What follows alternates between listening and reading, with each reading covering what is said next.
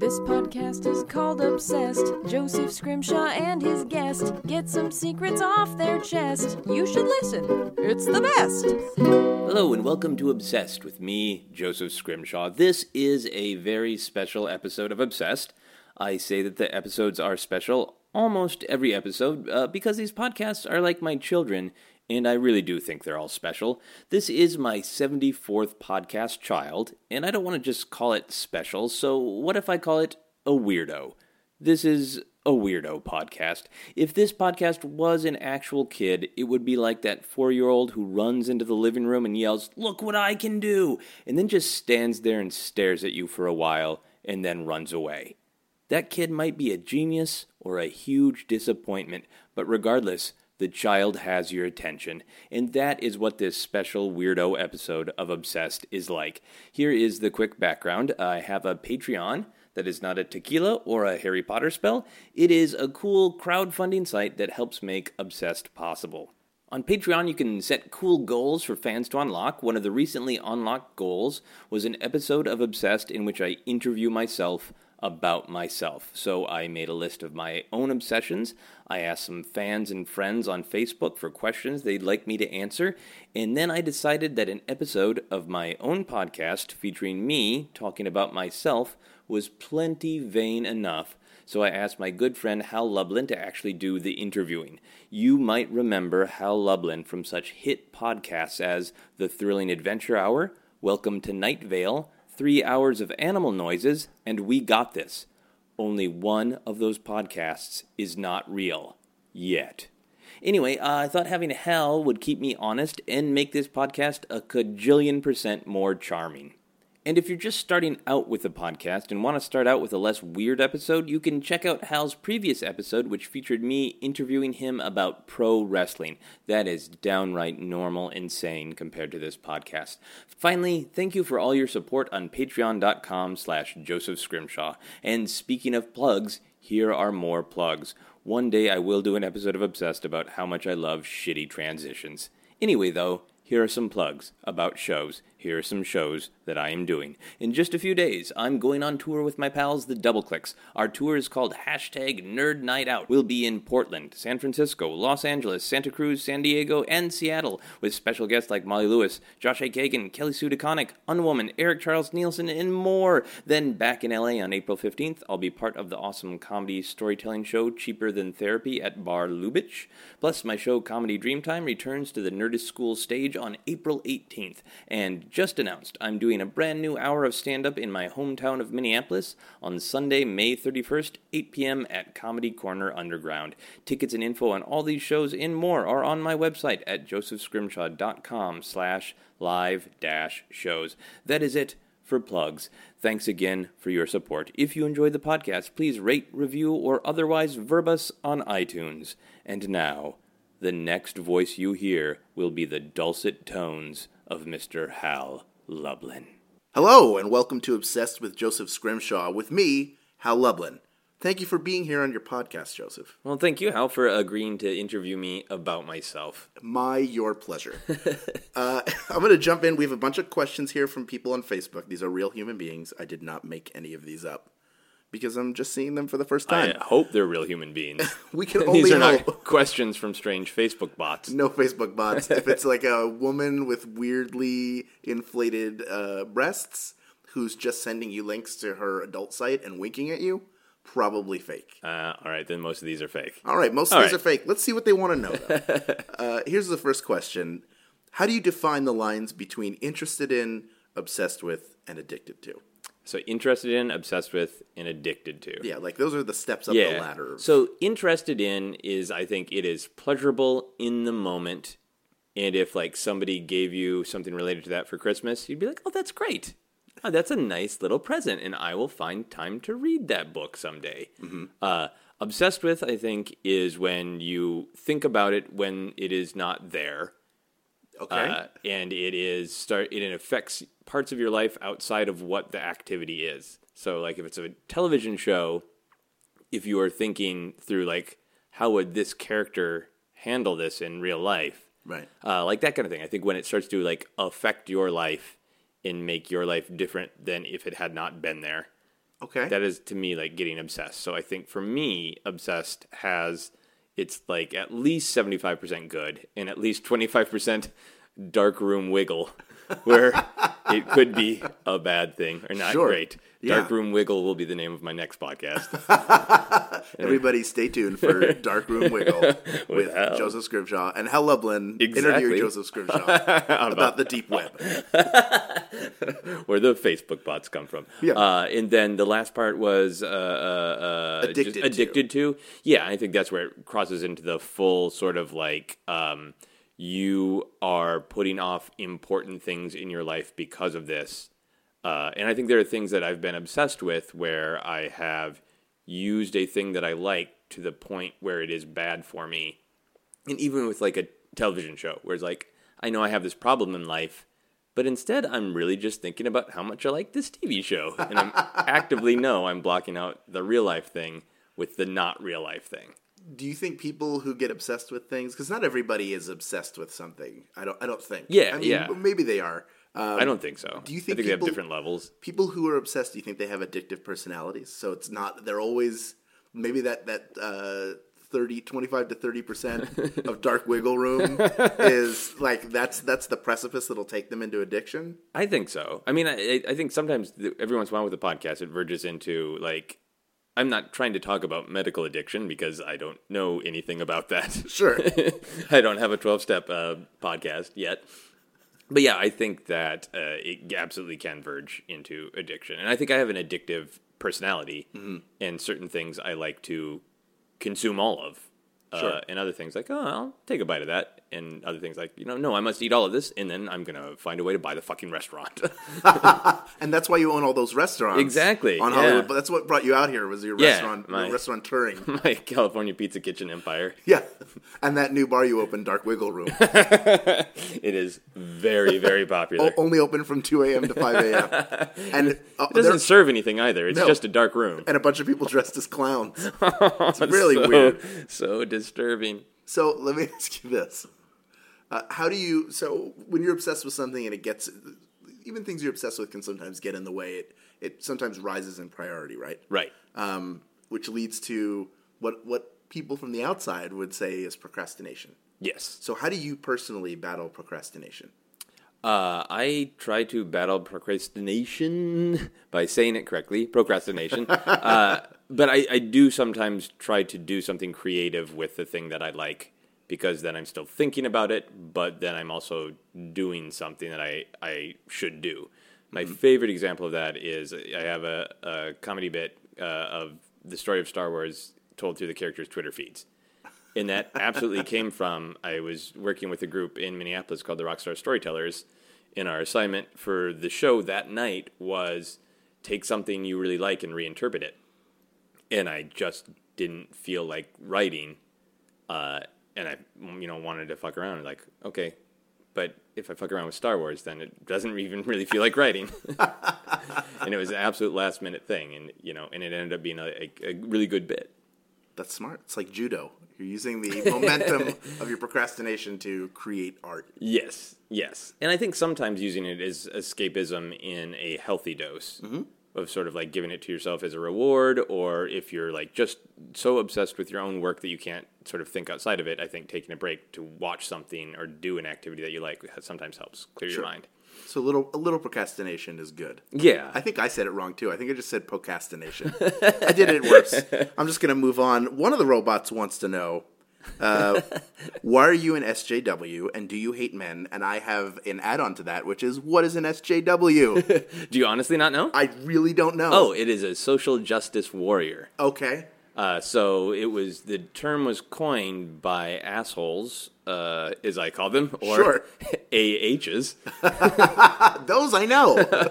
On the internet is a reaction to like people on Tumblr saying things like, hey, could you not say that about my ethnic group? Or, hey, you know how there aren't many movies with a female protagonist? I'd really like to change that. I see. Uh, so it was created as a sarcastic term to say, like, oh, social justice warrior, I was just trying to talk about Ghostbusters, and then the S J Ws come in and make it all about their issues. Uh, but I think that there's a decent amount of us, uh, myself included, who think, like, that's a really crappy insult because all those words are good. Right. Social justice and warrior, all good words. It must be said with sarcasm. It must be said with, like, an implied, like, masturbation well, gesture at the end. Like, social justice warrior. Mm. To be fair, how dare you stand up for the things that you believe in. Exactly. And have an intrinsic sense of what's right and wrong. Yeah. And uh, to be honest, I, I, I sometimes hate myself as a man. Good. Uh, but I don't hate men in general. Uh, and I think that, yeah, I think the I think the question is coming from the perspective of a lot of people think that if somebody is a social justice warrior and wants things to be equal, right, that men are going to somehow be punished for that, like we'll lose stuff. I, right. Yeah, I don't know. Well, you know, the the it's it's about time that men get their day in the sun. That's right. It's, there's such a tenuous grasp on power and control and privilege in our society.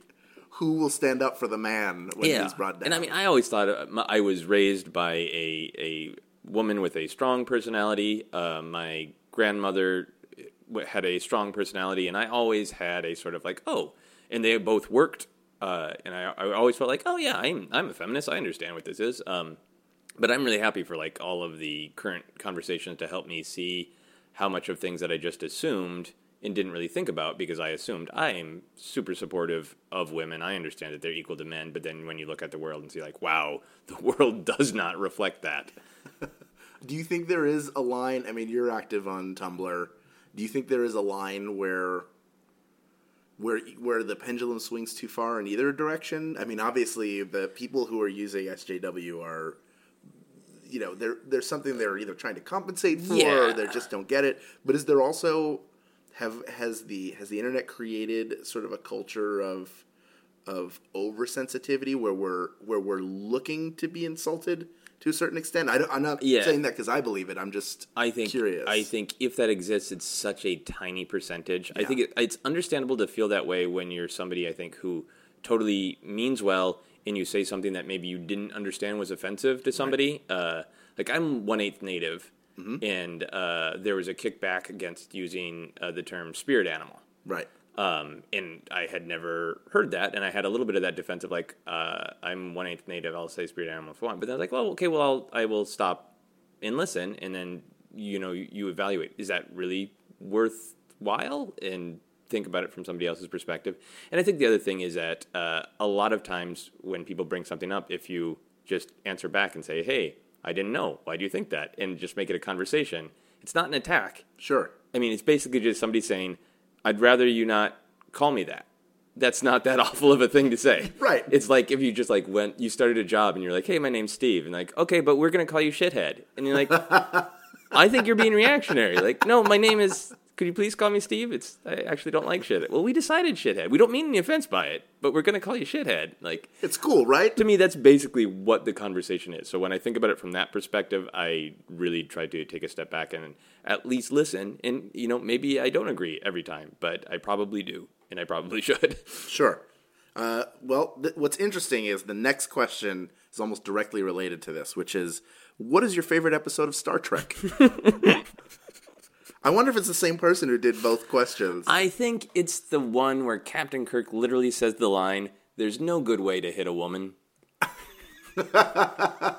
Which is in, like, the third episode of the original oh, series. Fantastic. It, it was the sixties, everybody. It is the sixties. I, I uh, re- was rewatching on Netflix a couple of episodes of the original series, and again, I, I kind of always knew that it was, oh yeah, it was. They were really progressive except for super sexist. Yeah. Uh, but then I watched it again, and I was like, wow.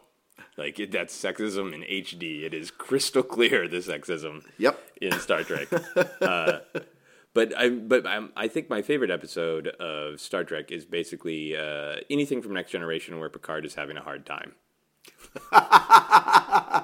Because uh, there's like that period in kind of season three, season four, where uh, whatever constraints in terms of like Gene Roddenberry not wanting much conflict, I think coincided with the whole world going, holy shit, he can act. Right. Let's do horrible things to yeah, live a whole life that you can't remember. Hey, let's stab him in the heart. Let's torture him. Like just let's give him P T S D from the Borg. Yeah. Like let's just give him a paper cut on his testicles and just like that for a week. Yeah, the the early... You'll find the pathos in that. All they did during those first, like, eighty-seven, eighty-eight, eighty-nine years was there was that one episode where he was in ten forward and couldn't get a dollar bill into the machine. Yeah. Just kept running it over his pant leg and refolding it and straightening yeah. it out. He wasn't sure if he liked teens. That was his big conflict early on. Mmm, teens. With their space skateboards. How dare they?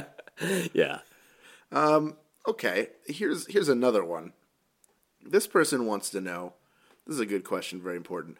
Why are chickens always funny and ducks funny about half the time? I don't know if I can agree with the premise of the statement. I don't agree with the premise of the statement either. It's a bit of a That's what I just sounded like. How about, well, then let's amend it. First of all, in defense of ducks, go ahead. I think ducks are very quietly funny. Mm-hmm. Ducks are like the straight men to chickens. They're the Bud Abbotts of yeah. the of the fowl yeah, world. Yeah. yeah, chickens are out there squawking and getting their heads cut off and running around, and ducks are just quietly palling around going, look at me, I'm an idiot. Do you think that ducks are funnier? Than, which do you prefer, ducks or chickens? Uh, I guess I think chickens are probably more intrinsically funny, but I think human sort of relationship with ducks is funnier to me. Did you uh, did you ever know somebody who like was into ducks? I feel like that was a thing in the eighties. Like, I'm really into mallards, so I have wood carved duck things, and I have like a sweater with a duck on it. Did you ever have? Because you you're from uh, Minnesota. I'm from the Midwest, and there, yeah, yeah, there are a good Minnesota. number of ducks. There there are a decent amount of ducks. Uh, we used to live in a place that had a little creek in the back, and mm-hmm. you know there'd be ducks wandering around, and I always thought they were cool. It was like, oh, they can fly and swim, they can do it all. They're like triple threats. Uh, they can walk. Uh, but no, there's so many in the Midwest duck paintings. And duck paintings that are trying to make you believe that they're classy or majestic, of like, here's a painting of a duck landing in the water with just this little foot and there's water spray. And like, but they're, they're ducks. Yeah. It's not like this majestic, you know, this does not belong in the Louvre, but just the way it's hung and presented in hotel rooms, every hotel room. In the Midwest. With a gilded frame. With a gilded a, a frame. Light on of it. Like, ducks. Enjoy the majesty over ulti- your minibar. Ultimately, it's just, here's another duck. yeah, really. Saw that, oh, that's the same one from the other picture, but a different angle. And it was probably painted by a guy who also likes to shoot them. So there's also that, like, conflict. Every single duck painting with them in flight is called Last Breath. Now, see, and then it takes on some, like, meaning of, like, this is the beauty I took from the world, so I'm putting it back in this painting. That's fair. uh, okay. Oh, here. This is a good one. I was actually asking you. Uh, for those of you who are not in uh, Joseph's home right now, he's got a lot of what I thought were a lot of Doctor Who uh, yes. D V Ds, but apparently yes. are we're just scratching the surface. Yes. But this is a Doctor Who-themed question. If you were going to introduce someone to Doctor Who, and that someone was a cat, where would you start? uh, let's see. Uh, I would probably start with a... This is classic Doctor Who, I'm assuming. You pick. Which Doctor? I'm going to say classic Doctor Who. I'm going to start with a uh, second Doctor episode, okay. Patrick Troughton, uh, mm-hmm. called The Mind Robber. Uh, it is a very surreal episode okay. where there is sudden and odd movement on the screen for a lot of the episode, and I think the cats would be engaged by the sudden surreal movement. The TARDIS blows apart, and his companion Zoe, who wears this like sparkly spacesuit jumper, this is a shot that they use again and again, where she is just clinging to the console as it spins through space. And I think a cat would just want to bat at her butt.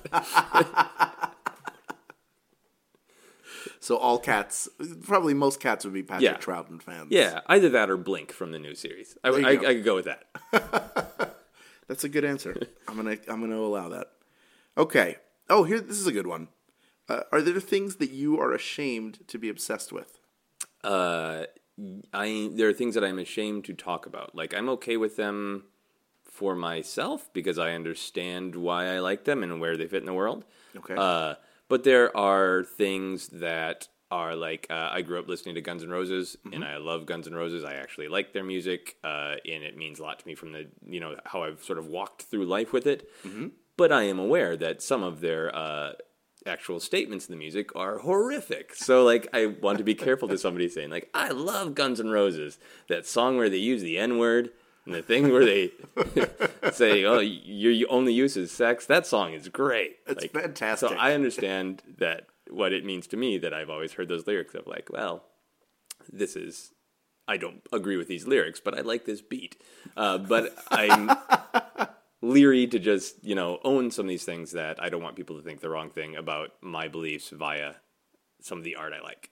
Sure, that's more a reflection of, of the impact it had on you when you were younger. Not when, not like you were a skinhead and like, thank goodness a mainstream band is using yeah. the N-word in their music and I yeah. can get along with it. But, I mean, I remember that album being released too, and it had an impact because it sort of changed the game and crossed yeah. over from heavy metal in a way uh, that other bands hadn't. Yeah, and, and they were they were real. Like, they, you know, like, Poison and everybody just seemed like, hey, we put a bunch of hairspray in our hair, and like mm-hmm. Guns N' Roses, like, no, really, uh, we uh, we started another riot, and uh, yep, uh, we are high on drugs right now. Yeah. yeah, and we just came from being homeless at a bus depot to yeah. being a band. Yeah, I remember hearing I, there's like some live clip from like Guns N' Roses got to do this like dream gig uh, with the Rolling Stones, and like Axl Rose and Mick Jagger were supposed to start a song together. I'm like, wow, that's the pinnacle. And like before the song started, Axl spent a bunch of time bitching out other random members that he wouldn't name of Guns N' Roses for doing too many drugs. And to me, it was like, you're standing there with Mick Jagger, just sing the song, dude. But like to me, it's like true rebel. Like he didn't care that he, what he had to say then. And now we know it was Steve Adler. Yes. For sure. Popcorn Adler. Yeah. uh, there were great, I, I, there we have a lot of questions to get to here, but there there used to be a series of comics that came out, I think in the late eighties, early nineties, that were all like rock and roll bios. So yeah. you could get like the Janis Joplin comic, and it was drawn like in as realistic a way as the artist right. could render. And I remember there being one for Guns N' Roses, and like Axl Rose getting into a bottle fight with a homeless guy who's like, welcome to the jungle. And he's like, I'm going to make that a song one day. It's a little thought bubble. Yeah. Oh, comics yeah. and their truth. Thank you for your truth, that comic. Um, oh, here's a good one. Do you, I'm sure as a comedian, you, you take notes a lot, or you mm-hmm. have some way of noting the things that yes. that you want to talk about. So this person wants to know, do you keep a journal of funny things in a note on your phone, or do they come to you when you sit down to write? What's your what's your process for, for capturing and creating material? Uh, I used to sometimes kind of note things in the back of my mind uh, before phones and uh, my Uh, inability to pay attention or hold a thought. And I'd like the idea of this sort of, oh, I have two ideas when I sit down to the blank page, but then I'll write one line and that will inspire the next line. I used to write like that, and I just, I can't anymore. And uh, I think it is partially the sort of the Twitterification of my mind. Sure. Uh, but I think it's also just doing a lot of different things. Because it used to be like when I lived in Minneapolis and I mostly wrote like sketch comedy or plays, if an idea occurred to me, I would think, how can I capture that for a sketch or a play? Mm-hmm. But I'm doing so many different things now. When something strikes me funny, I'm sort of like, uh, is that stand-up? And is that stand-up for a convention, or would that be stand-up more for like a club in L A? Or is that a great idea for a podcast? Or maybe that should be like a YouTube video that would be, of, oh God, I just want to die. You know, like... Uh, so I have to write things down, and I have to write them down in the proper place for the idea so I can find it later. Uh, yeah, and the worst, the worst part of my day ever is when I had an idea and didn't write it down fast enough and can't remember what it was oh. or which note file it should go in. Oh, jeez. No, you're you're pretty prolific on Twitter. Yeah. Like you're, and, and Facebook too. Um And it's really funny stuff. Have you ever, is that, has that become sort of a shorthand? Like, oh, I had a funny thought, I'm going to send it out. Or are those like, to what extent do you labor over, over that content? Uh, sometimes it's from the hip, and sometimes if it's an idea I like, I am aware of like, I would like to get this right. Mm-hmm. Uh, so sometimes I will like, if there's a funny idea, and especially if I want to perform it live, I will take the time to think like, oh, what's, what's the best way to deliver this thought? Sure. Um, and then I think a lot with Twitter, it, you know, the reactionary thing is that's been a good exercise of like, uh, like today there was the, as we're recording this, there's the announcement that X-Files is coming back. Right. So, and then everybody attacks it right away on Twitter. And for me, I like to like take a moment and think about like, what is actually funny to me about this? And then from that perspective, how can I make it make it funny, like my actual knee-jerk reaction. Nice. That's a that's a refreshing change from like the the person who has to write first in the YouTube comments. Yes, like, I want to be writing middle, middle-ish, yeah. right? You know, the middle's not, where the good stuff early, is. Not too soon. Yeah, that's where the dark wiggle room lies. um. Oh, okay, great. So you're you're in L A, the land of celebrities. Yes. Uh, this is a this is a fun question. Who would you most like to see walking their dog by your house in L A? And I'm gonna tag on to this for the celebrity. What kind of dog are they walking? Um, I would like to see Benedict Cumberbatch walking a dog that is so small it can barely be detected. Like, just so incredibly small, you have to, like, is that a lizard? No, it's a dog. He's walking a dog. And would he be intensely walking this dog? Just, yes. like, staring? Yes. He would quickly glance to things and, like, take them in. He would be, he would be doing a Sherlock shtick, basically. That's fantastic. Yeah. Uh, the most L A thing that I have said since I got here, uh, I went... I went to Portland to do a show with my friends, The Double Clicks, mm-hmm. and uh, my friend Angela pointed out somebody walking a small dog and said, "Well, look at that small dog." And I had to stop myself from saying, "That's not a small dog." There are really small dogs in L A, but A, it's a jerk thing to say, and B, what a dumb thing to brag about. I saw you... somebody walking a dog embryo down Sunset. You haven't seen a truly tiny dog until you've been in the Hollywood Hills. They have to feed it with an eyedropper. You can really only see it if the light hits it the right way. It's just so tiny. Oh, Benedict Cumberbatch and your small I dogs. love Benedict Cumberbatch. I love him. I mean, he's an amazing actor. He he clearly brings like a, a great sense of intensity, but also a great sense of humor yeah. to everything he does. And he just seems to handle his like intense fame really, really well, and he just seemed like an awesome dude. And oddly, now that I think about it, in everything I've ever seen him do, I can totally imagine him holding and petting a small dog during like his tear-filled performance as Khan, when he's like, "They took my people and they put them," and he's just petting a dog, or the but Imitation Game. But they can't take my Chihuahua. Yeah, we must solve the equation, petting a dog. Now I'm going to be really upset if there's no dog in in Doctor Strange. Oh, there absolutely should be. He he can open some sort of dog dimension portal, and the tiny dogs can come spilling out. I'm so stoked about him being uh, Doctor Strange. Yeah, that's it. That is exciting. That's I was going to say Professor Strange. Doctor Strange. He didn't go to medical school to become a professor, Joseph.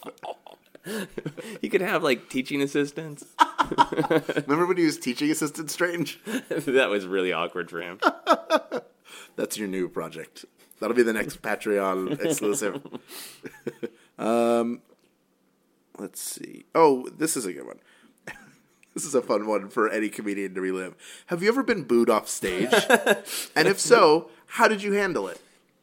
Well, it seems like the answer is implied in that if you've been booed off stage, you handle it by getting the fuck off stage. but, but, like, no. Did it burn a hole? Like, was it tough to get back up on stage? Oh, or I've never been I've never been booed off. Okay. Um, I have been glared at to the point where I would like to leave now. Uh, it's almost worse to get no reaction. Have you done, like, gone up, like, maybe in the first couple times you did stand-up, had that experience where the audience just wasn't, either you hadn't quite turned the corner yet, or it just was the wrong audience for the material you were I, presenting? I think about the wrong audience for the material thing a lot, because I do a lot of different kinds of shows uh, over the years, and that's the thing to me of, like, I think people want to find the... what is truly funny, and like what, what is truly funny is really different, different people, different times, different moods. Mm-hmm. I think the the worst thing that I did was uh, when I was doing uh, a lot with the Minnesota Fringe Festival in Minnesota. Uh, there was a time where they were kind of asking some of their bigger name artists to like do outreach stuff to help the festival, and I wanted to. And sometimes it would be fun or interesting of like, hey, we're we're doing a showcase at the library, and you know, do some pratfalls for some kids, and it'd be great and fun. Uh, and then I got sent to do for, like, some business people in downtown Minneapolis who were thinking of giving some money to the Fringe. Oh. I got sent to do just a bit of sort of a one-man sketch material was what was asked of me. It's like, okay, I'll figure out what that is. And it was like, I can't remember what it was. It was like Merrill Lynch or something. Like people were talking about like money, money, money, Excel spreadsheets, money, money, money, money. And now uh, this gentleman from the Minnesota Fringy Festival is going to amuse us with some comedy, I guess. And yeah. And I did some like sort of esoteric bit about what is funny and what isn't funny and why. And ironically, it was just, it wasn't even that it wasn't funny to them. It was just sort of like in the middle of a meeting and they just wanted it to be over yeah. as soon as possible. And like, I felt like a cartoon where like, you know, the where like a hungry person is staring at a person and they turn into like a piece of chicken. And it was just sort of like, I was just, they were just staring at me and I was turning into whatever they wanted to happen next in their life. So like a vacation or the door to the outside? Yeah. And the bit ended, I decided like I need a big ending, so it's going to end with a pratfall. So I just like threw myself on the floor in this boardroom. Oh, and then they all just no. sort of like looked down at me. And then I got up and was like, well, that's, that's it. I'm like, well, thank you for the comedy. Anyway, money, money, money, Excel spreadsheets. Did you have that moment where you're on the ground and you heard... Pretty much, yeah. That's the worst. That's maybe the... Maybe that's worse than booing. Booing uh, is bad, then silence is worse, and then that lone cough. Yeah. Somebody's like, I better fill this... Uh, I gotta fill this in with a cough or yeah, something. Yeah, the only way I can fill this in is just sort of like the ugliness of my body. Maybe that would yeah. make this better. See, just a... I'm not funny, but I do have asthma. How can I make this work for everybody? I'm not funny, but I have asthma. But I have asthma. That's the calling card of a generation. So, okay. Uh, what thing are you disinterested in? And, uh, let me say that again. Here we go. Just going to assume you're editing, but now I kind of hope you're not. What thing are you disinterested in to the point that you're actually kind of obsessed with not being interested in it at all? Like you make a point of of not liking it or, or avoiding it. Uh, I think maybe like baseball. Okay. I don't dislike baseball. Um, and and I I like to be uh, uh, understanding that people who love sports love it yep. the way I love Star Wars or Doctor Who, and, and be cool about it. Uh, and like fantasy football kind of fascinates me because it's enough of a sort of gamification. Yeah. Um, but I think for baseball, when I had that sort of realization that a truly great, amazing baseball game to be appreciated is one where nothing happens, where no one gets on base. Yes. Uh, a man throws a ball, and then uh, a person swings and misses for hours, and then the crowd goes nuts. It's just, to me, sort of like, nah, I can't. I can't get on board with that. So you're like, you will not go out of your way necessarily, but let be like, I'm not going to watch baseball, and I will let you know, because now we're in, like, baseball's about to start. Yeah. It's like, oh, baseball again? Yeah, and I'm kind of fascinated with it by it's the sort of like, you know, even more than football, that, that weird association that it's, you know, mom and baseball and apple pie and like that's truly American. And like, why yeah. is baseball so American and it's so weird? I mean, that in every other thing, we're sort of like, well, I hated that movie because there weren't enough explosions and it was kind of slow and there were subtitles. And like, Like, baseball is the subtitles of sports. It's designed to be slow and sort of, you have to put effort into viewing it, you know? Well, as as a baseball fan, but also but also a nerd. First of all, I'm going to punch your face. All right. No, I, that's uh, fair. No, it's fair. I think this is, like, my wife is not a baseball fan, and she and I'm not, a ba- like, a huge baseball fan, but I I appreciate it and I enjoy it very much. If you ever... If you ever really want to make baseball exciting, watch the Ken Burns documentary about it. And I'm not kidding, but but I realize saying it, it's like, it's slow music and people reading letters. There's no better way to get into sports than with, with an eighteen or fifty hour documentary about it. But it is actually like an int- it gives you a historical sp- perspective. So it's not like, I better really be into yeah. what's happening. It, it, you under you you at least come out of it with an understanding of of why people connect with it on the level that they do. Cool. Yeah, Ken Burns can make just about anything interesting. Exactly. If he could make baseball watchable to an entire group of people, because it is, it can be a real slow game and real boring. Like I don't, uh, I don't disagree with you at all. Yeah, I've had people tell me like they like to go to the stadium because you eat hot dogs and drink beer, and then every once in a while I look down there and there's some people running around. Maybe it is nice to go. That is the one sport where you can go to the game and just be like, "This is a real nice." This, this game's a real nice background for us having a conversation, which really, why spend the money? Just go to a park where a bunch of kids are playing. It's sort of like your desktop screensaver. Well, I hope that baseball player hits the corner exactly. He keeps bouncing off the two walls. Someday. Oh, that's awesome. I would happily go to a baseball game with you, Hal Lublin. Well, we're going to do it. It's awesome. The season is upon us. We're going to go to a Dodgers game. Neither of us likes the Dodgers. What's the point? Here's a question from a Facebook robot who wants to know, what's the funniest thing you've heard? Oh, I feel like uh, there a noise is being looked for. Um, I think that uh, the like the noise right when somebody slips and is shocked by it. Ah!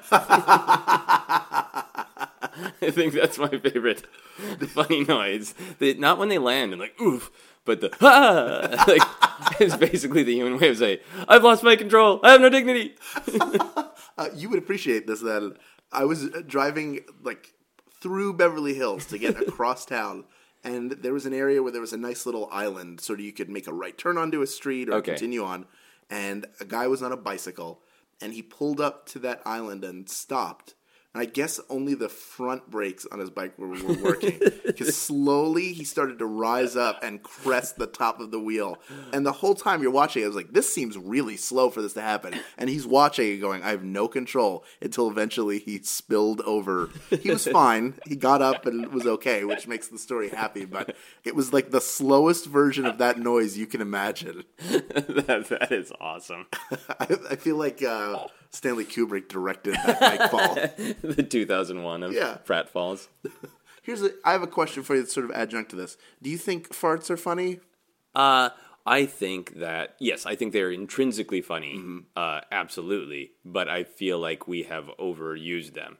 Yes. I feel like farts are like uh, J J Abrams' lens flare jokes. Of They are an intrinsically humorous observation of like, especially in that two thousand nine Star Trek. Like, yes, that's way too many. It is funny that the Enterprise would always be that bright and you can't look anywhere or you'd be blinded. Yeah. But once it gets beaten into the ground.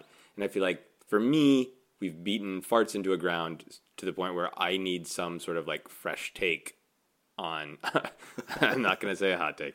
Uh, a fresh take on, on, like, the angle of the humor of the fart. Because it sure. is intrinsically funny, but it's oh, it's been overdone. That's fair. I'll, I'll accept your premise. Okay, now I have... This is Hal Free Time. As listed on the, as listed on the script, I've reached the mandatory Hal Free Time. Yes. So I'm going to run around outside, and you guys just listen. Now, I have a list of things here about which I assume you are you are obsessed. Yeah, because people uh, sometimes ask me what I'm actually obsessed with. Uh, so I made a list of things that I feel like I've been genuinely obsessed with, and you can... ask me about any of them or none of them or whatever you want, Hal. I have one here that I think I think I already had a sense of. Uh, you have my own comedy shows. And the reason why I have a sense of it is not because, you know, you think about that and, and somebody might assume, well, that's ego. But I think from seeing you, from the shows that I've done with you, it's you wanting them to go to go well. Like you yes. want to make sure the mics are working, that the lights are right, that everybody knows where they're supposed to be. Is that is that what that means? Yeah. I mean, I, th- I I think about them a lot. I think about who is the audience going to be after they've happened. Like if it's a show that's ongoing or I'm going to do more than once, I really think about what worked well, why, how can I tweak it, what is what is uh, the part of the show that that's just the way I want it to be and I need to make it work, or what is the part that the audience has told me that doesn't work and I need to tweak that. Mm-hmm. Um, and yeah, I, I, I am aware from a young age that I'm super intense about the details because I just, I, ha- I hate it when everyone on stage is killing, but the mic cord is a little loose. So none of the amazing shit that my friends are doing matters because somebody didn't check the mic cord because we were too busy backstage making duck and fart jokes. So for me, I have this obsession ahead of time of like, I am kind of like r- r- militant in not super fun before the show because I want the show to be great, you right. know, and not have some dumb little thing make it so the show is not awesome.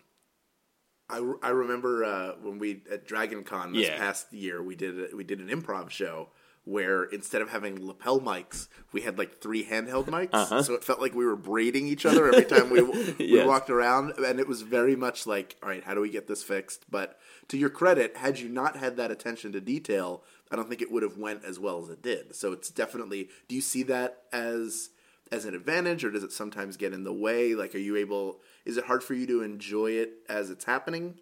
Uh, the actual shows? Yeah. More often than not, uh, I really, really can enjoy the show. It's it's the the before the show, um, I basically, I mean, I've done enough producing that I have a hard time turning off my producer brain. Right. Uh, so if there's something that's, like, clearly wrong in the middle of the show that should be addressed, I will be taken out of the moment. But, like, but the DragonCon show is a great example. Like, we asked for lapel mics. It's a big convention. We didn't get lapel mics. Or we had, like, two out of four, so we tried them, but there was feedback mm-hmm. and... You know, and then we tried uh, wireless handheld, uh, but there was horrific feedback. You know, and then and everybody, like a bunch of people were trying to sort of like make it work. And for me, it's like, no, just give us the wired mics because then, like you said, we'll dance around trying not to trip and kill one another. Right. But as far as the audience knows, we are saying funny things while holding the mics. They can hear us. We can go. And then, yeah, I enjoy the hell out of that show. Yeah. That actual show was, like, super great and super fun. You were hilarious. Everybody in it was hilarious. So were you. Aw. Everyone except Aaron. Just kidding. J K Aaron, I hurt you. Um, does it does it bother you to that end? Because you're so hyper-aware, if something doesn't go well, if the mic, uh, mic cord is loose, and somebody comes up to you from the audience after the show and says, I don't know if you're aware, but the mic cord was loose. Couldn't really hear what was going on. Does that Does that... to a certain extent, drive you crazy? I just kind of want to be able to have, like, a Vulcan mind meld with that person and get them to, like, all the flashes of feeling of, you have no idea how much I tried. Like, I know, and I tried, and I'm so sorry. Like, that's how I feel about it, of, like... And if somebody pushes the issue, then I get pissed. Yeah. Like, that's did you know? Stance, like, though. Uh, yeah, I did, and I tried, I tried! Motherfucker! Yeah. Uh, let's see here. Oh, this is a good one, because I actually fall into this, too. Collecting action figures. Tell me about that. Yeah. So uh, so I, I as a kid, I had action figures. I loved them. It was great. Uh, and then in the mid-nineties, the uh, they started putting out new Star Wars action figures. The Power of the Force. The Power of the Force. And it was great for me because I, you know, I, I was uh, in college and I had, like, jobs, so I could afford them. Mm-hmm. Uh, and that became like a mania. Uh, to the, that it was it was that sort of. Uh, I do enjoy the action figures. I like them very much. Um, but you know, I couldn't collect them all when I was a kid, so I wanted to collect them all. And the companies knew that, and they started putting out so many action figures. There's no way that you could actually collect them all. And you know, for for college, I had gotten scholarships and I had gotten student loans, uh, so I just got checks that were supposed to pay for school. Sure. Uh, but then I had, like, some financial aid to back back it up. So, in theory, what a normal human should have done is taken the financial aid in the moment and then immediately turned around, saved that money, and dumped it into paying off. But I just, you know, spent it on Star Wars action figures and uh, records, and so vinyl records. So there's like a sliding doors of Dave Ramsey, where in one world he he goes off to become a famous finance figure that tells people how to save money. And on the other hand, it's like, well, I have to get the other Chewbacca because the hair on his chest is covering uh, more of his bandolier. Yeah, yeah, exactly. Do you, now the, the Power of the Force, that first set, that was Hasbro, right? Uh, yep. Yeah. Yeah, the Kenner had already been absorbed by Hasbro. When you compare it to the Kenner figures, obviously they're more like, all of a sudden Luke is the most muscular. Like, everybody looks like they're turning into the Hulk to a certain extent. Yeah. Do you do you have a preference of the Power of the Force over those original Kenner figures? There was a sweet spot where, so when the Power of the Force came out, I think it was like ninety-five. Mm-hmm. So it was even it was kind of a ramp up to the special editions even. And clearly Hasbro was like, mm, people don't really care, remember that much about Star Wars. So we need to make Luke and even Darth Vader. Darth Vader looks like a Jesse Ventura action figure with black spray paint. Uh, they, so they made them muscular, and they're kind of dumb. And then they immediately decreased that. And then I would say, you know, right around Phantom Menace, right around nineteen ninety-nine, they hit this sweet spot to me of they looked accurate, but they didn't have too many uh, articulated joints. Yes. So there are some like some Luke Skywalkers and some Yodas from right around then that are like perfect. Uh, and then kind of, uh, I would say uh, around like two thousand five, around Revenge of the Sith, they got into like using this technology to scan the actual actors. And while it was technically more accurate, it got into Uncanny Valley territory of sort of like, that is Mark Hamill's face, but it's small and made of plastic. And, oh, wow, you can bend his leg in eighteen places. But then you see the joints, and he just looks, oh, yeah. And they got way too sort of meticulous for me. Uh, so, yeah, so I broke the habit uh, around uh, two thousand four. Okay. And I stopped. Well, I hate to break you back into it, but I just want you to know that if you go to, like, the Rose Bowl for their antique market. Really? Or if you go down to Long Beach, Uh-oh. they have carded, for those of you who don't know, carded is, it's still in the card, like it's in its original packaging, yeah. that cardboard backing with the plastic bubble. You could probably find carded Power of the Force figures for, like, a dollar or two dollars a piece. Oh, really? They're yeah. cheap? Okay. They're they're super cheap. Now, the same guy, you'll have a guy who will sell the original Kenner. Like, if you have a a twelve-back...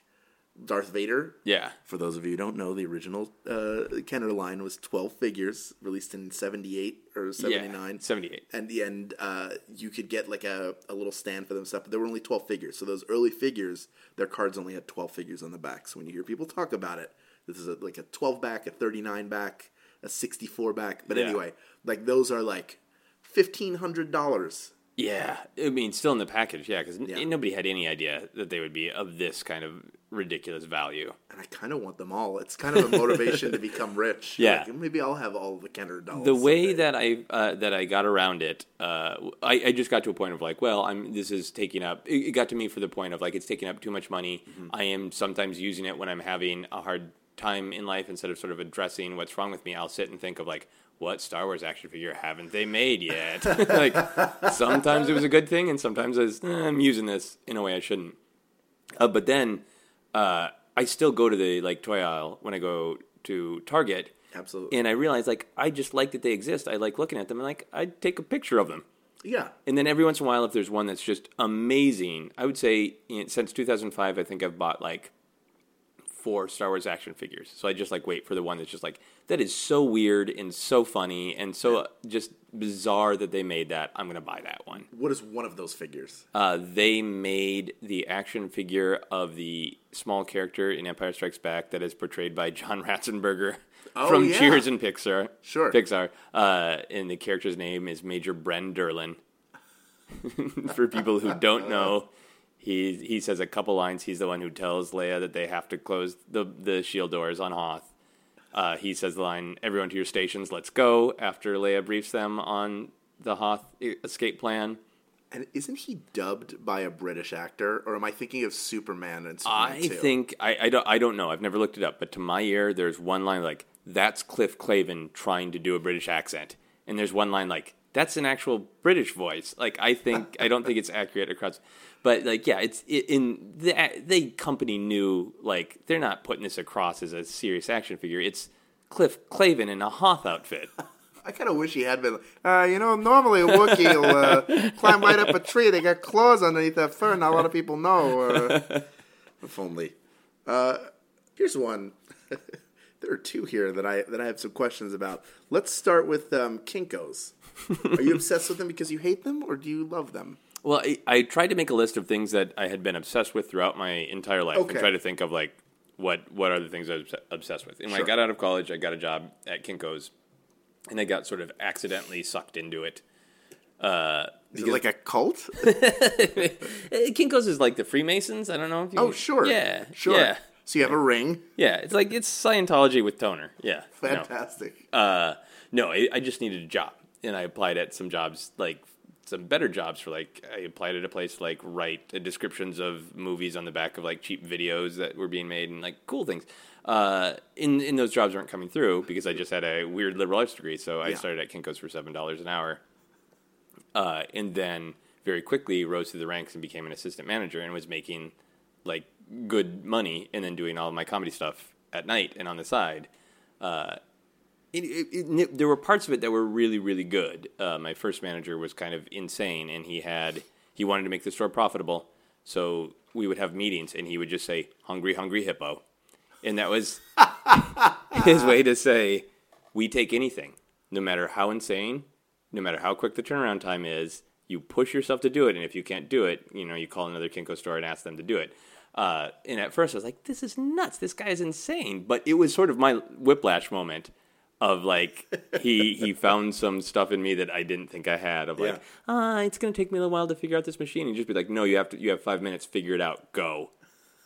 And then I did. And it gave me a lot of confidence. And it was fun for a while because it had that sort of weird, you know, it was a high-stress job. It was in downtown Minneapolis, so this is when copies were still, like, actually mattered. Yeah. Um, and my most intense Kinko's thing is there's a light rail system in Minnesota now, uh, but before, at, like, I was there working the second shift, so it was at, like, mm, seven forty-five at night, and a dude came in with these eleven by seventeen, uh, basically, uh, the plans for the light rail system.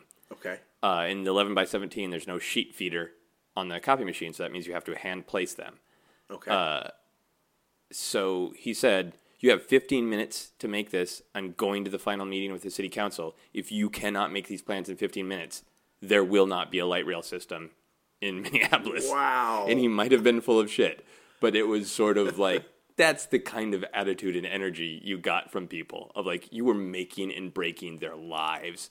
Wow. And then while you were, like, running around trying to, like, make sure that the city had a light rail system, or this business guy who was clearly on cocaine didn't lose, you know, his one hundred thousand dollars a year job, then a little old lady would come in and she's like, can you make these copies of my recipes? You know, so you'd have to, like, balance both of those things. Sure. Yeah. I like the idea that you're the man who's responsible for the light rail system. I think I did in my Minneapolis. Part. Yeah. That's pretty incredible. Thank uh, you, Kinko's. I, yeah. I, I also imagine a room full of people going, hungry, hungry hippos.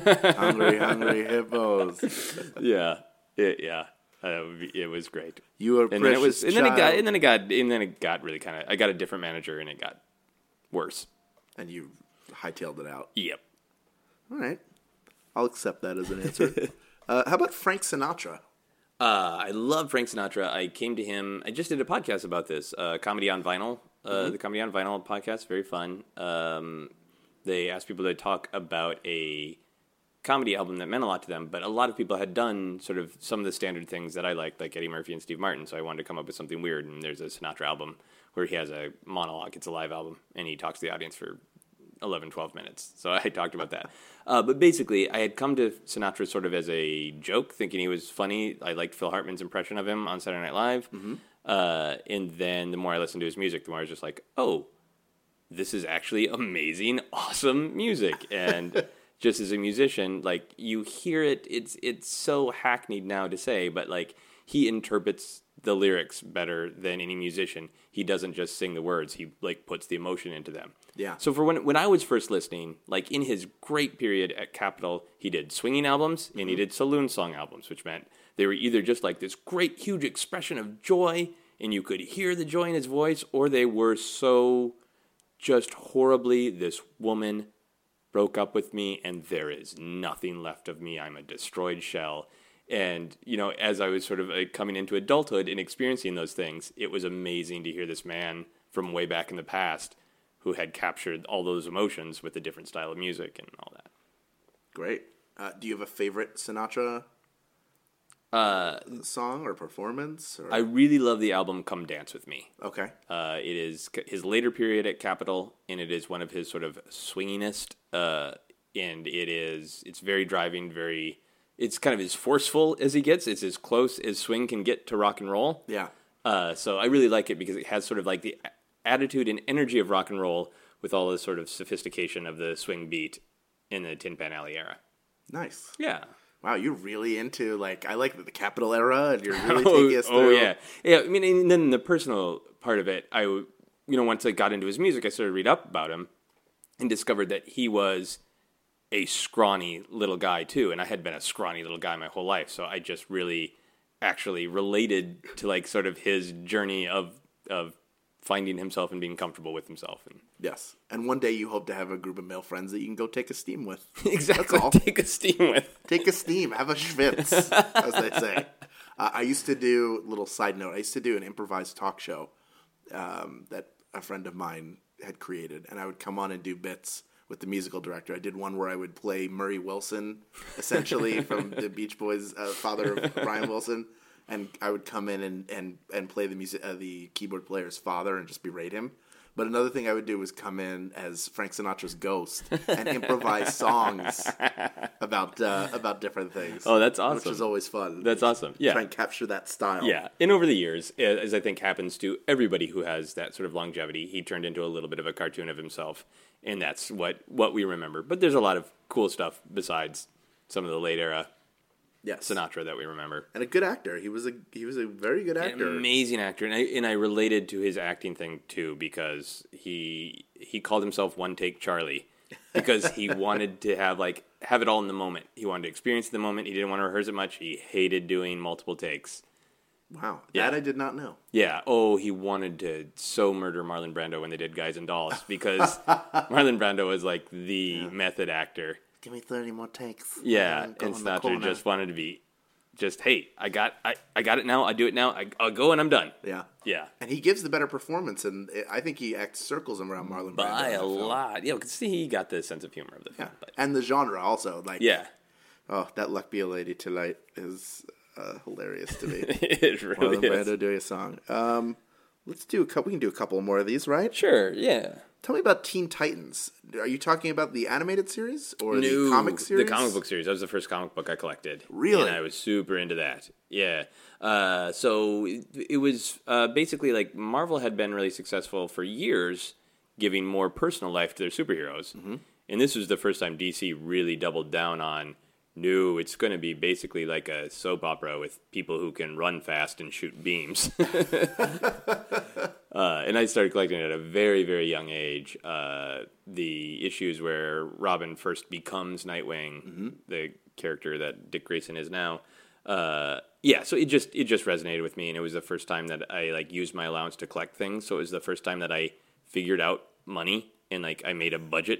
For action figures, or not for action figures, but for comic books to figure out, you know, how many back issues of Teen Titans I could afford on a given day. Yeah. Yeah. So, and then eventually at conventions, I met the writer, Marv Wolfman. Awesome. Uh, and did a sketch about the Teen Titans in front of him. And, and did he love it? Uh, he did. Marv Wolfman is a, like, very stereotypical older New York gentleman. So he was like, eh, way to make fun of me, guys. Like, and he was very jokey with us. And I did, I did the fan thing that I've never done to anybody else. Of like, do you remember this line from issue nine? That's really stuck with me. He's like, I've written thousands of comic books, kid. No, I don't remember that line. That's meaningless to me. How dare you? Well, anyway, it means a lot to me. Oh, uh, well, I don't care. Anyway, you going to get me a hot dog? What's going on here? I'm from New York. I like pizza. That was pretty much it. Like, oh, okay. So if you meet Marv Wolfman, just uh, talk to him about how great Times Square used to be, and he'll talk to you for hours on exactly, end. Exactly, exactly. um, there's one other here that I wanted to ask you about. Oh, uh, tell me about the Twin Peaks. Oh, I love Twin Peaks. I uh, yeah. So Twin Peaks was also just like I saw it at a formative age. I really admired Dale Cooper because he was uh, th- like this great idea of what a man could be, mm-hmm. and good with a gun, charming, but also kind and sensitive and all that, and just like sort of the romantic dream stuff and the quirky stuff. Um, I think Twin Peaks kind of helped me ease into wanting to do comedy because it was not straightforward comedy. Okay. It wasn't like a setup, knockdown joke. It was sort of the comedy of the weirdness of the human condition. Right. Uh, and that really resonated with me. Do you think you have it, uh, if I'm not mistaken, I saw the box set over there yeah, somewhere. They, yeah, I have it on D V D, and then I bought the new Blu-ray set, too. There you go. So do you do you think rewatching it, like I, like I, I enjoyed the show a lot, and we recently did uh, Five Truths and yeah. a Lie together, where you told a story um, involving a book that I that I own and have read, and uh, when I watched it back, when I when I first got the D V Ds, it struck me how dated that it that it felt. Like, it, in a sense, it doesn't hold up, but that's also the charm of it. Like, it doesn't need to hold up. It's sort of out of time to yeah. a certain extent. How do you, how do you feel about that? Um, I I have watched it so many times that I, I have a hard I have to give myself like a good chunk of time. Like, I haven't watched it in like five or six years, mm-hmm. and my wife and I are going to watch it again soon on the Blu-rays, and I think I'll probably have a better perspective. Um, But I, it's interesting to me that, like, pacing, it's super slow of, like, cut, cut, cut. We've been looking at that facial expression. We know how Dale Cooper feels. And even for, like, David Lynch weirdness, it's sort of like, yes, we got that three seconds ago. Cut. Uh, and it doesn't bother me. It's just a sort of a stylistic observation. Yeah. Then there's the technological stuff of, like, yeah, the mystery probably would have been solved in five minutes with a smartphone kind of thing that that plagues any old mystery. Of like, yeah, just, uh, well, let's look on Laura's uh, smartphone where she's been. And, oh, okay, she went to the train? Great, got it, got yeah. it. That's you, that's what happened. You guys, I saw Wyndham Earle's Instagram account. I don't think he ever should have been in the F B I. It seems like that was a big mistake yeah, on our part. Yeah, he's got a thing for stabbing. We should have found that in his special skills on the resume that he put on LinkedIn. Uh, but but I think it's also incredibly modern feeling in that it gave birth to, I think, a lot of the more, the idea of being an auteur on television. Mm-hmm. Uh, and a lot of the directors um, went on to direct things. Like one of the one of the directors who did a lot of episodes in Twin Peaks directs a lot of episodes of Homeland. And like you'll still find a lot of those directors working and bringing that sort of auteur perspective that started with Twin Peaks to all of our sort of must-see T V. Yeah.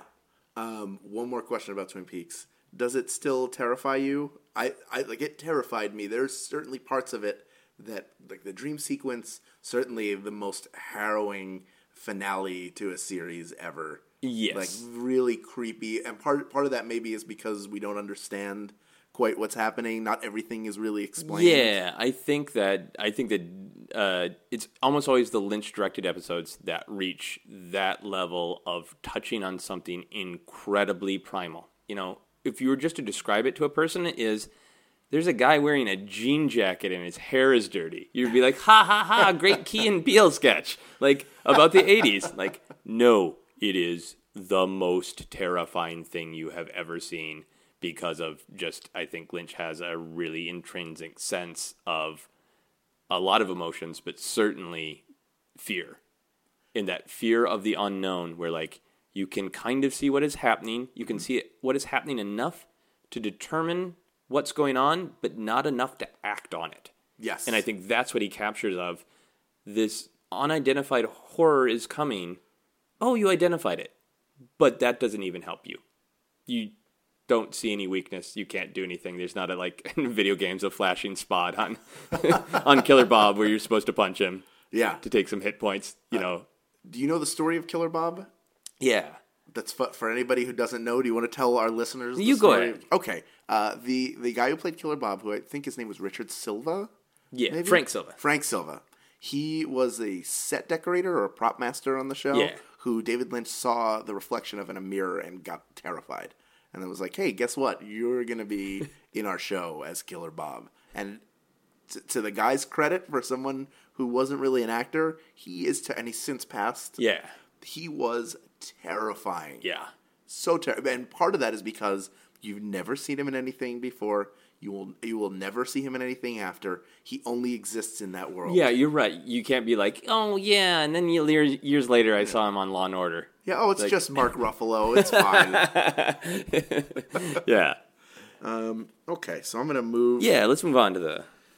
I want to find out, Joseph Scrimshaw, for somebody who talks about obsession so much... Let's find out how obsessed you are with yourself. Excellent. So I'm going to ask you these questions that you normally ask other people. Only fair. You're you're you're about to be hoisted on your own petard by it. Who knows? I got that wrong. Hoisted by my own petard. We'll edit that back in. Um, do you think about yourself every day? Well, yeah. Come on. But like, and are you like, you know what? I did a good job. I deserve to watch those those nine hours of Doctor Who. Or is oh, it like, I rarely think that. You're I, like, I think I didn't earn this, but I'm going to do it anyway. You know, make up for it tomorrow. Okay. I, I am a very analytical person in general, so yes, I I don't just think about myself in terms of like I'm hungry, I should eat me, but I think about yes, you do I deserve to eat? Yeah. Oh, shit. Oh, if only I'd done better. I, that was a really bad bite of that cracker. Yeah. I know I could have done better. I know I could have. Um, do you spend a lot of money on self-improvement? And if so, where do you spend that money? Uh, no, actually, I, I don't. Have you ever done anything like got the Four Agreements or uh, uh, nope. The Secret? None of that. Oh, good God, no. Um, I am, no, I, I don't like The Secret. Uh, what, are you afraid that people are going to like turn into fire starters because they're making things happen with their minds? Oh, if I thought that, I'd be into The Secret. There you go. No, it's that I, I do think that, that you have to think positively, and thinking positively affects your mood, mm-hmm. is in like the chemicals in your brain. Yeah. Uh, but I think just thinking positively, I, I, I think there's a danger of thinking positively in a way that doesn't make you accurately analyze what is actually going on. Right. So, like, going back to, like, the, the shows and the mics, mm-hmm. like, uh, somebody said, like, hey, don't worry about it. It'll work out at one point when the mics had been feeding back and then they weren't, and they were like, problem solved. Like, no, I'm not going to The Secret this. Yes, it's been two minutes since there was horrible feedback, but I'm accurately analyzing the problem, and if there's horrible feedback in the middle of the show, it's going to take people out of the show. So, yeah. Yeah, yeah, I don't like that. Uh, I have uh, some weights that I bought, I think, when I was sixteen. And I have been doing a better job of using them to work out a little bit. But besides that, yeah, no. So I'm going to take that as a yes. um, would you discuss yourself with Hitler? Are you that obsessed? Yeah, see, so I'm this, I wanted to do these questions because I think it's it's fair turnabout. But now look what's happened. But the everybody, almost everybody who gets asked this question... Sometimes people just say no, but for the most part, they try to sort of metagame it and figure out, like, can I make that a positive? Right. Um, but it was honestly travel back in time and just find Hitler and just tell him why I like drumming.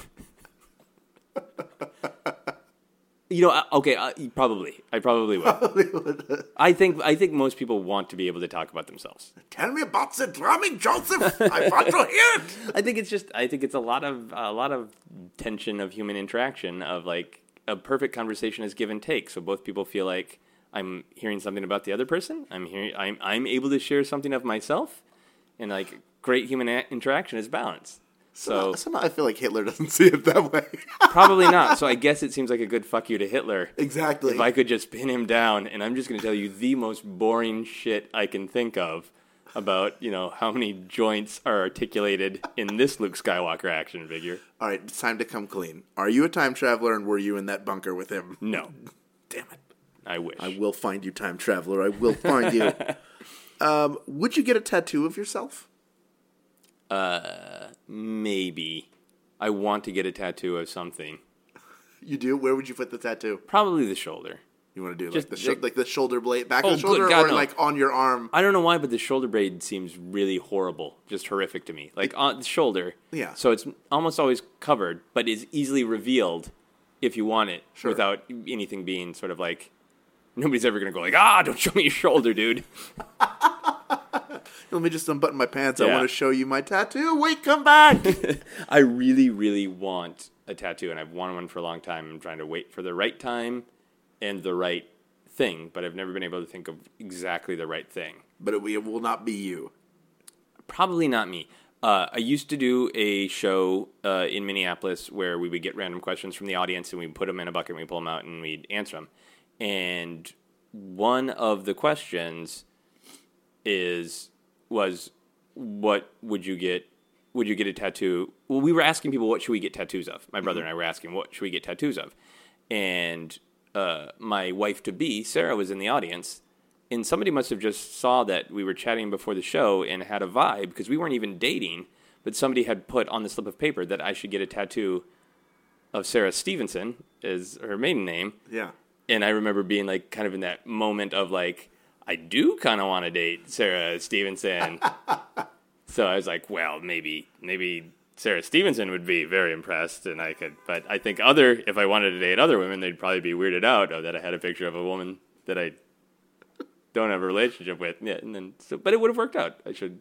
It might have been a weird first date. Welcome to Pizza Hut. I made something for you. Look at Pizza my Hut. Look at my shoulder blade. Let me take my shirt off first. If you were going to get a tattoo of yourself on you. Yeah. What would the tattoo be? Would it be just your head, or would it be you striking like a karate pose? What would you do? Oh, I think it would just be my head. I would find like the worst like Zoolander modeling type over the top facial expression that and is put correct. It on my shoulder. Perfect. um, Okay, would you watch a biopic of your life starring Nicolas Cage? Yes. I would be annoyed that it existed because I think it would contain a multitude of inaccuracies. Number one being that you look like Nicolas Cage? Yes, which I do not. But I would absolutely see it. But I like to yell. Oddly enough, in, in your actual life, you had somebody pour a bunch of bees into a, into a helmet you were wearing, like it's a Wicker a, Man, it's right? It's a fetish. I have a bee fetish. And that's not obsession, which is why we're not going to discuss it any further. Uh, would you read slash fiction about yourself? Yes, but I'm sure that I would also be bothered by the inaccuracies. Because it would be you with that helmet full of bees and you were just friends. Yeah. Well, it's just it's weird. You know, everybody makes themselves like the main character in the narrative of of their own life. Yeah. And then you intellectually know, like, well, other people just see you as a side character, and different things you do suddenly become relevant because in in their story, you're just a comedian who likes squirrels, which is true, but it's not a whole picture. So you know, in somebody's slash fiction, it's just the part of me that they have seen. So it's that weird reflection of yourself that is accurate to probably a large portion of the world, but it's not going to be accurate to you, right? Which makes it worse. It's like, is that was that what everybody thinks? He's like, is that how I come off to people? Just I'm just a guy who likes squirrels and weird slash fiction sex. Well, here's the other thing. Who would this like slash fiction to me implies we're taking somebody be, from out of right well, beyond the sexual part of it. That that part I'm aware that we're at least melding two worlds together, right? So that'd be somebody, some other comedian or yeah. some who, other. Who would it be with? Oh God. I, I don't feel like that is mine to ponder. Okay, that's uh, fair. And yet you must answer. uh, I, it would be uh, it would be interesting if it were with like uh, a fictional character, mm-hmm. like Princess Mononoke. Sure, Princess Mononoke, or like if, I'm trying to think of a fictional comedian, a comedian who is doesn't actually exist. Robert De Niro in The King of Comedy. uh, Tom Hanks in Punchline. Sally Field in Punchline. There are no good fictional comedians, are there? Barry Sobel in Punchline. Uh, as long as it's no one from Mister Saturday Night, I'm fine. Okay, that's... I'm sorry. It, it was David Paymer from Mister Saturday Night. Not even a comedian. He was just his brother. Just trying to help him be a good person. I'll go with Tom Hanks. Yeah. I'll take Tom Hanks okay. slash fiction. Uh, by the way, just a, just a side note. This made me think of, of an idea.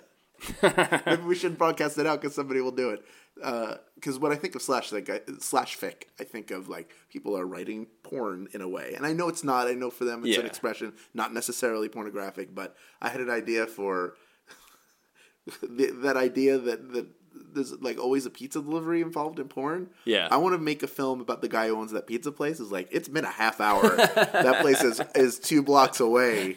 And I have ten more deliveries to make. I can't leave this place here by myself. I'm just a small business owner trying to make his pizza place work. Yeah. And if it was a combination pizza place pool cleaning service. Exactly. Oh, man. I thought this was going to be huge. I cannot keep a guy here. Well, thankfully, I've got that porn business. That's going to keep me afloat for a while. And scene. Okay. Um, if you could, if you couldn't think about yourself without being punched in the crotch, would you still think about yourself? Would that break you of the habit? Uh, yeah, I think I would. I think I would choose times that I could think about myself. Like I like when you really wanted to be punched in the crotch? No. I think that I would probably devote myself in a monk-like way of thinking of others. And then like on Saturdays, I'd be like, well, I'm going to get uh, get my balls punched and then I'm going to think about myself. Isn't it like that thing though of uh, if I tell you not to think about an elephant?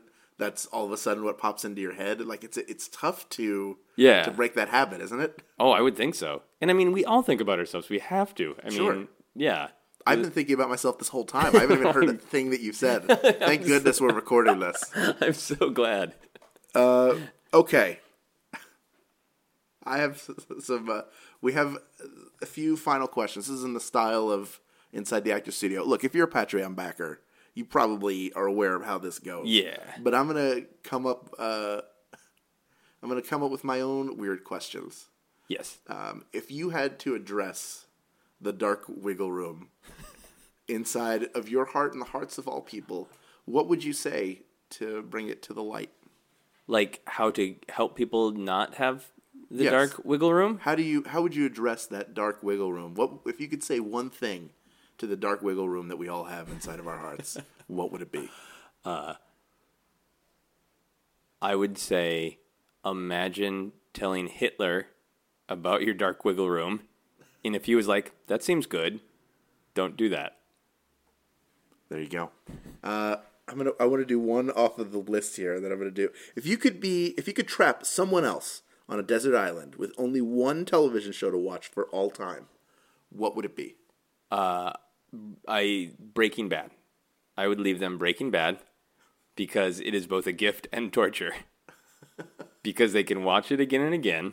It's, you know, interesting, and it's got, you know, nuances and layers that they can discover. Yes. But I think that's a show that no matter how many times you watch it, it will always be tense and frustrating. And I think the more you watch it, probably the more frustrated you get of like, Walt, don't do that thing. That's the thing that screws you. Uh, so I think it would be both, yeah, it would be both kind and mean to leave people only Breaking Bad to watch. Okay. Um, and then my last question for you is, is uh, if there's a heaven and you arrive at the pearly gates, which classic S N L character will be there to greet you, and what will they say? Oh, Phil Hartman. Uh, and he would probably say, "You might remember me from such mortal planes as Earth." Ladies and gentlemen, my guest has been Joseph Scrimshaw on Obsessed with Joseph Scrimshaw. I'm Hal Lublin.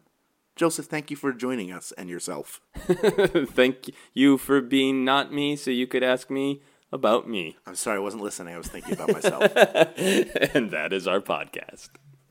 You've been listening to Obsessed. Joseph Scrimshaw and his guest shared some stories with the rest. Rate five stars if you're impressed. Joseph Theodore Scrimshaw. Probably not your middle name. Uh, what is happiness? Uh, happiness right now, I think happiness is a, a shapeshifter. I think I think it it always changes from moment to moment. Uh, and for me, happiness was being able to do my podcast that I really like, but not feel entirely responsible for it, uh, because you you were leading the charge. So happiness for me this afternoon was uh, shirking my responsibility and knowing that I had shirked it off to somebody that I really trust. Well, uh, my happiness was sitting down here and talking with you because it's fun. And when you asked me to do it, I was like, yes, of course. If if you once you started with will you, my the answer in my head was yes. Aww. Not even knowing what the rest of it would be. Aww. So if you ever need money, you know how to do it now. I've given away my secret. And that is true happiness for me. That's right. Awesome. Thank you very much. Thank you.